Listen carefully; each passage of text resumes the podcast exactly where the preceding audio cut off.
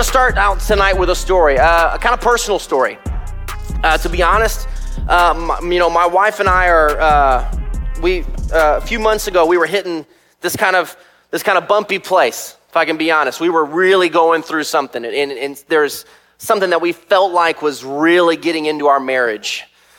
it's called Amazon Prime. Man, it is so easy. There's so many things that you need on Amazon Prime, amen? And it feels good when the UPS guy stops at your house and brings you a present. That's how it feels, right? So, I mean, there was a stage where it felt like every week, I mean, we had something on the doorstep every single day. Um, you know, it was, it was kind of just this trend of it felt very easy. It was so easy to just click yes, and then to see that money leave the bank account just as easily. And so we've really had to pull back. But during this time, we were uh, in this season, all the dads in the room are going to recognize this season. Um, uh, we were getting ready to welcome our third little boy into the world named Julian David. Sweetest little boy, he's now here. But um, in this period, my wife was experiencing something. Um, for, for moms getting ready to welcome a child, it's so special. It's a, such a special time. For dads, as you know, it's, it's not very fun. It's called nesting.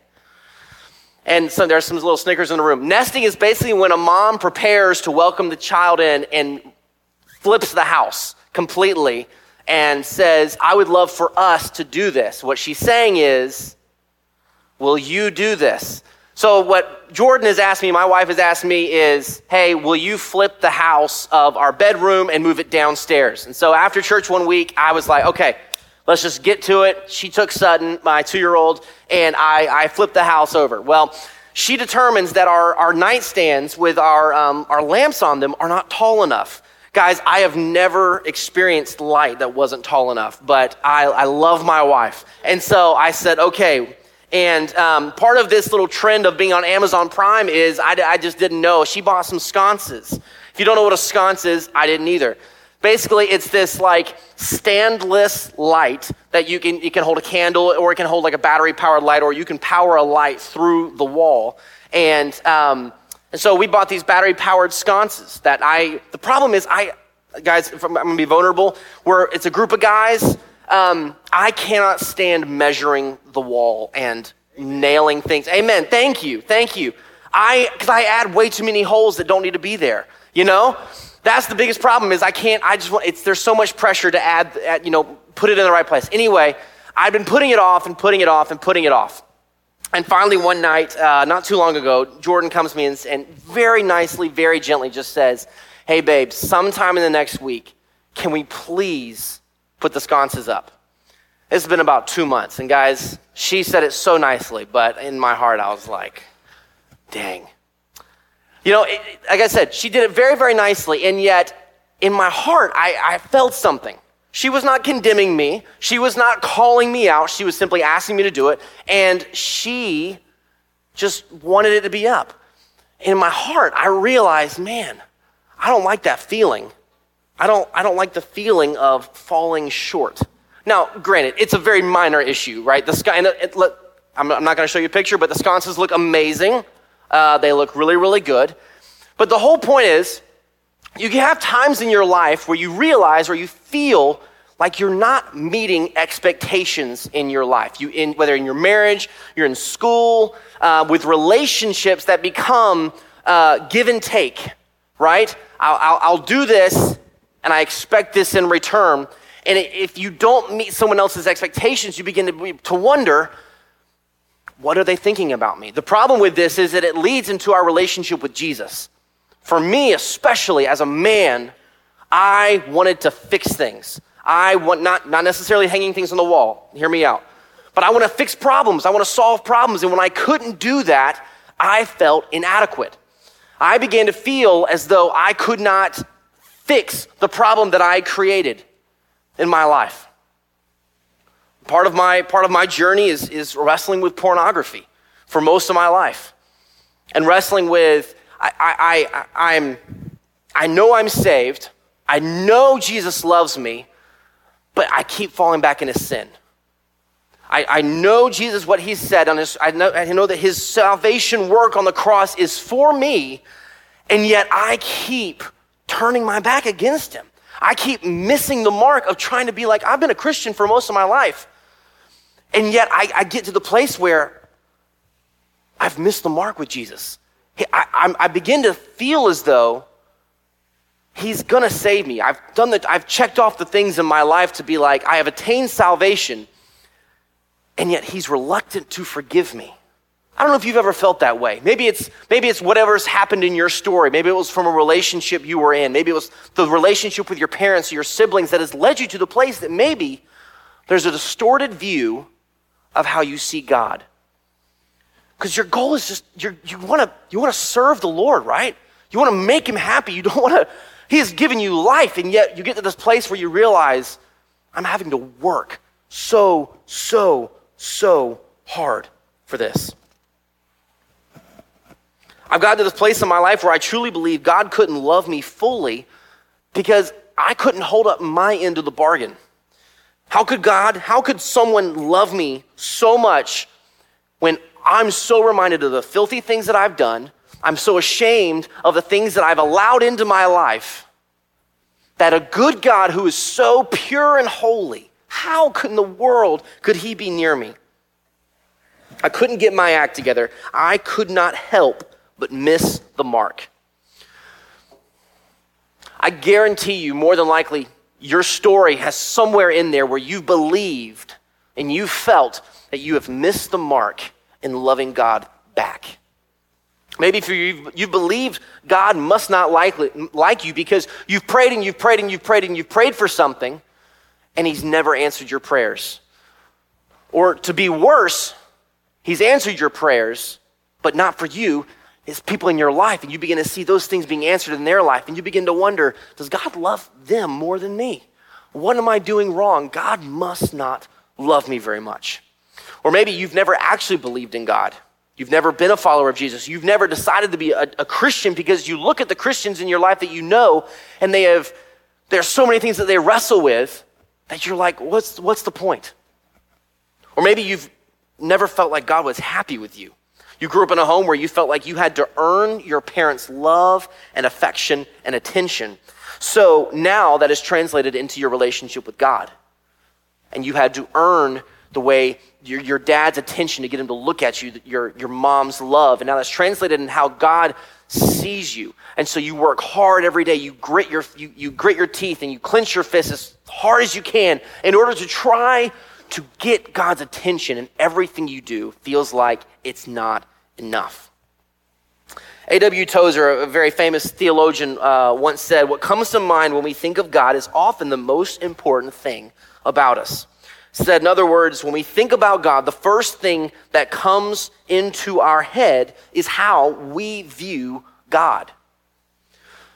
Guys, this is, this is one of the most convicting things for me because the, the point here is when you think of God, if the very first thing you think of is not how much He radically loves you, then something in your paradigm of how you think of God is off. Something of how we understand Jesus Christ is off if the answer is not how much He loves you. That's what we're going to talk about tonight. Like I said, this is part of me, guys. This is part of my journey of understanding how much Jesus radically loves me.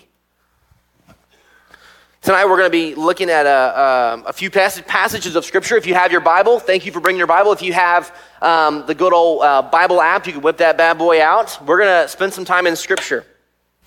My hope is tonight that you will leave feeling the joy of the Lord like you've never felt before. And if you're like, what in the world does the joy of the Lord mean? You're in the right place. Um, we're going to be looking at Matthew 11, 28 through 30. This is a, of all the passages in Scripture where Jesus is describing himself in the Gospels, this one passage, instead of just describing himself and, and who he claims to be and what authority he has, in this passage, Jesus actually opens up his heart. And we begin to see his, who his, what his innermost being is like, what he's most passionate about what, what motivates him here. And I believe that as we unpack this, it's going to begin to under, some things in our lives are going to begin to click into place as we truly understand the heart of Jesus, the heart of Christ. Matthew 11, 28 through 30 says, Come to me, all who labor and are heavy laden, and I will give you rest. Take my yoke upon you and learn from me, for I am gentle and lowly at heart, and you will find rest for your souls. For my yoke is easy and my burden is light. Jesus starts with an invitation to us and describes who the invitation is for. All who labor and are heavy laden. Labor implies burdens that we have placed on ourselves. Whether that be the pressure of guilt that you've put on yourself of trying to, to stop sinning in a certain area of your life or trying to do anything through self sufficiency. That's what it's referring to. The burden of feeling like you must make God happy, the burden of sin in your life that you always are so reminded of. Heavy laden implies the burdens that have been placed on you by others. Jesus here is more than likely referring to the way the religious leaders of the time would make these un, unimaginable uh, requirements for people to be accounted as righteous. In the Old Testament and the Old Covenant, uh, there were sacrifices that had to be done. And what the religious leaders of the time would do is not just do what God had commanded, but he would, they would add all these things, temple tax, all these things, and it made it almost impossible for people to be made right with God. Jesus says, I will give you rest from that. Now, notice though that Jesus doesn't specifically say, any of you who sin. Instead, he implies it. He doesn't have to say, All who sin, come to me. Instead, he implies it by saying, All those who work so hard to make it right. Because otherwise, you, there, you wouldn't be doing that. You're, you're working so hard to make it right because you have a knowledge and understanding that something's not right inside of me. And when you begin to do that, guys, can I tell you something? That is the Holy Spirit working in your life. If you've ever, if you've ever felt convicted for some things going on, it is not, it is less of the enemy and it's more the Holy Spirit and the Jesus saying, I want to pull you in towards me because I deeply, deeply love you. So, that's our first principle. Your sin does not disqualify you to come to Jesus. What qualifies you to come to Jesus is his word, come. Come to me. That is what qualifies you. And he gives it to every one of us. Now, notice though that in the, it doesn't read, I will exchange your rest for diligent servitude, that you will pay me back for the years of sin in your life. That's not what he says. Jesus simply says, Come, and I will give you rest. It is a gift. Jesus offers you rest and relationship with him as a gift, not as an exchange or anything you can do because you could never, never earn it. That's why it's a gift. It's offered, offered freely to us. Further down, we read that the Savior of the world, the mighty God, describes himself as gentle and lowly. Gentle and lowly. What in the world does gentle and lowly mean? Well, the Greek word gentle is mentioned only a few times and most often translated as meek, humble, uh, gentle, right? But the thing is, lowly kind of sounds the same way. The meaning of the word lowly overlaps with the word gentle, together communicating a single reality about Jesus' heart. The specific word lowly is generally translated as humble, as we see in the New Testament in James 4 6, where it says, God opposes the proud, but gives grace to the humble.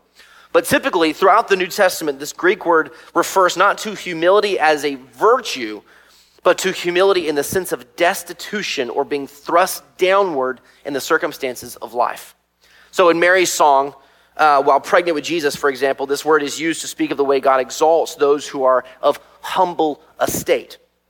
Paul in Romans uses the same Greek word uh, when he tells us to not be haughty, uh, but associate with the lowly, referring to the socially unimpressive, those who are not um, the life of the party, but rather when they walk in, the host kind of, oh, they're here. It, it, it's, it's, it's that type of mentality. And the point, Jesus saying this, is that he's accessible.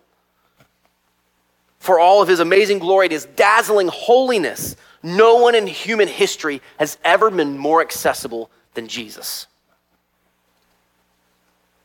It also implies that he is not just accessible, but that he comes to us and lives with us in our filth and cleanses us before we even knew it. Dane Ortlund says it like this You don't need to unburden or collect yourself and then come to Jesus. Your very burden is what qualifies you to come to Jesus. If you look through all the Gospels, you will see the character of Jesus demonstrated again and again and again. Whenever there was someone hurting or broken, that's where Jesus went. Whenever there was someone in need, hurting, physically uh, not well, who was sick, even dead, that's where Jesus went.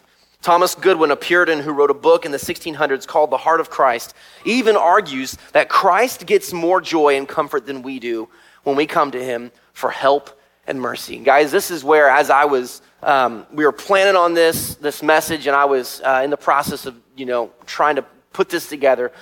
This is the, the, this is the quote that I read. I, I was reading late at night, and um, Jordan had gone to sleep. It's about 11:30, and I'm I'm I'm reading and I'm, I'm studying.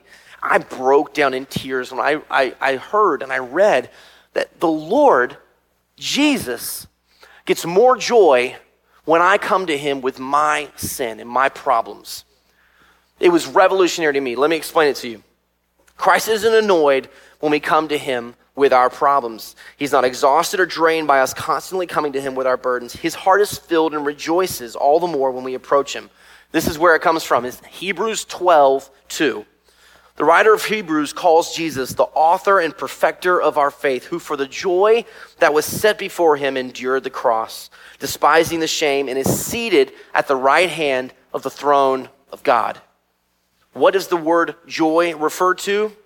It refers to the joy of Jesus' children being brought back to him. So, how can we read, it was for the joy set before him that he endured the cross? How in the world could joy and enduring the cross be in the same sentence? As if he knew that his body was being healed.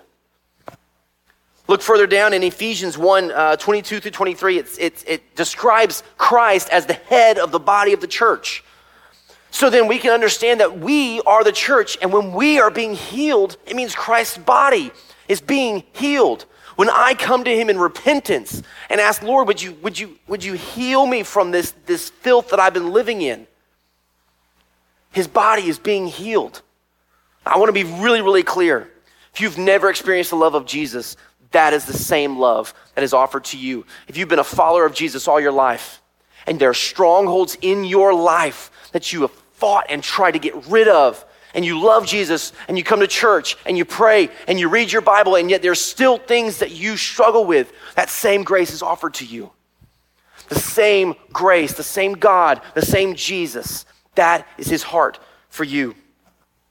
So, are, you are, we, are we beginning to see the difference in how, how many of us have viewed God and how he actually is? This radical love is what truthfully actually changes people. We see a final example of, of this in John 13. Jesus was eating with his disciples. In verse 3, it says, Jesus knew that the Father had put all things under his power. He knew what he was about to do. He was about to go and be crucified. He was going to put himself on the cross and substitute himself in our place and die for our sins. And as he's thinking, he knows exactly he's going to go up and immediately, uh, three days later, rise from the dead and ascend into heaven and be seated at the right hand of the Father. You know what he does? He doesn't sit there and puff out his chest. No, he's as he John describes his heart as he, he's, he's thinking these thoughts, and he immediately gets up, takes off his outer garment, gets on his hands and knees, and begins to wash his disciples' feet. He begins to wash his disciples' feet. To give you context of the culture, they did not have Nikes back then, which was probably better. They had probably had better feet. Every time I wear Nikes, my feet hurt. But they wore sandals or they were barefoot. So their feet are always dirty. Wherever they're going, it was always dirty. And so it was customary whenever you walked into a home, there was a basin of water and you cleaned your feet. Depending on the wealth of the home, uh, a servant would come and, um, you know, wash your feet for you. So that had already happened. So it was completely radical for Jesus in the middle of dinner to get up after he's been talking about all these things that he knows is about to happen, to get up and start washing his disciples' feet. Why in the world would he be doing this? How do we understand what Jesus is doing? Is that he's demonstrating his heart for us. John is trying to show us Jesus' thoughts that they were full of redemptive love for his people. He was not just demonstrating what he can do here on earth, is that what he can do when he is in heaven for us today. That he will clean you, he will make you whole, He will bring redemption into your life. He does not mind being near our filth, getting down on his hands and knees. Being gentle and lowly. Lowly, it means destitute. It means being on the ground, on your knees, as a homeless person would be at that time. Someone who could not work, they had to beg for food. That's where Jesus is. So, as you can be reminded of all the things that you've done wrong and the shame that you feel, the guilt that you feel, that's where Jesus is for you. It was Christ's joy that he went to the cross so that his people would be forgiven, that their debt would be paid for and erased. Guys, if there's ever been a time in your life or right now that you've secretly believed that Christ may be upset with you, he's going to forgive you, but he's going to be reluctant to forgive you that deep down you're wondering, I wonder how long it's going to be until I've, I've, I've ran out of grace. You know, I, part of my um, early 20s was I, I felt like I knew the promises that God had put in my life that He had called me to. I knew the things that I felt like He was, man, this is, you know, I have such great plans for you. Um, you hear the scripture talking about I have, I have great plans for you, plans to prosper you, you know, I, I knew all those things, and I, but I still lived with strongholds in my life of sin. And deep down, if I can be honest, guys, I believe that one by one, those promises are being taken away because of how I, I, I could not, I could not figure out how to surrender myself. And the change comes when Jesus is able to say, I am going to heal you. You cannot do this for yourself. I will do it myself. If you've ever believed Christ is secretly angry with you and you have to work so, so hard to make him happy, guys, tonight, surrounded by other men who have more than likely felt the exact same thing you have, tonight is the night to lay that down at the feet of Jesus. Your heavenly Father's arms are open wide. He is gentle and lowly, ready to embrace you. He wants you to come to him so he can love you. If you've known him all your life and yet you've been wrestling with shame and guilt and you've been tormenting yourself because there's things in your life, even small things, that you want to get right and yet you still feel like I'm not hitting the mark. It's time to lay that burden down and to no longer hold on to that. If you've never known Jesus, if you've never, never known Jesus, that he is passionately in love with you. I talk, I'm the, uh, I also serve as our young adult pastor at, um, uh, here at Covenant.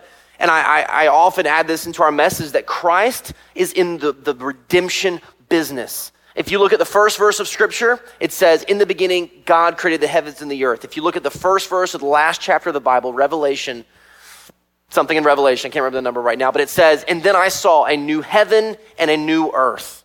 Verse 5, I think it's chapter 21, it says, And behold, I'm making all things new. So, what can we deduce from that? God is in the business of redeeming creation. You were made in Christ's image, brother. Whether you are 75, whether you're 13 in the room, you were made in his image. And he desires to redeem every single part of you. It is not enough that you can just know, okay, I can go to heaven now. I'm saved.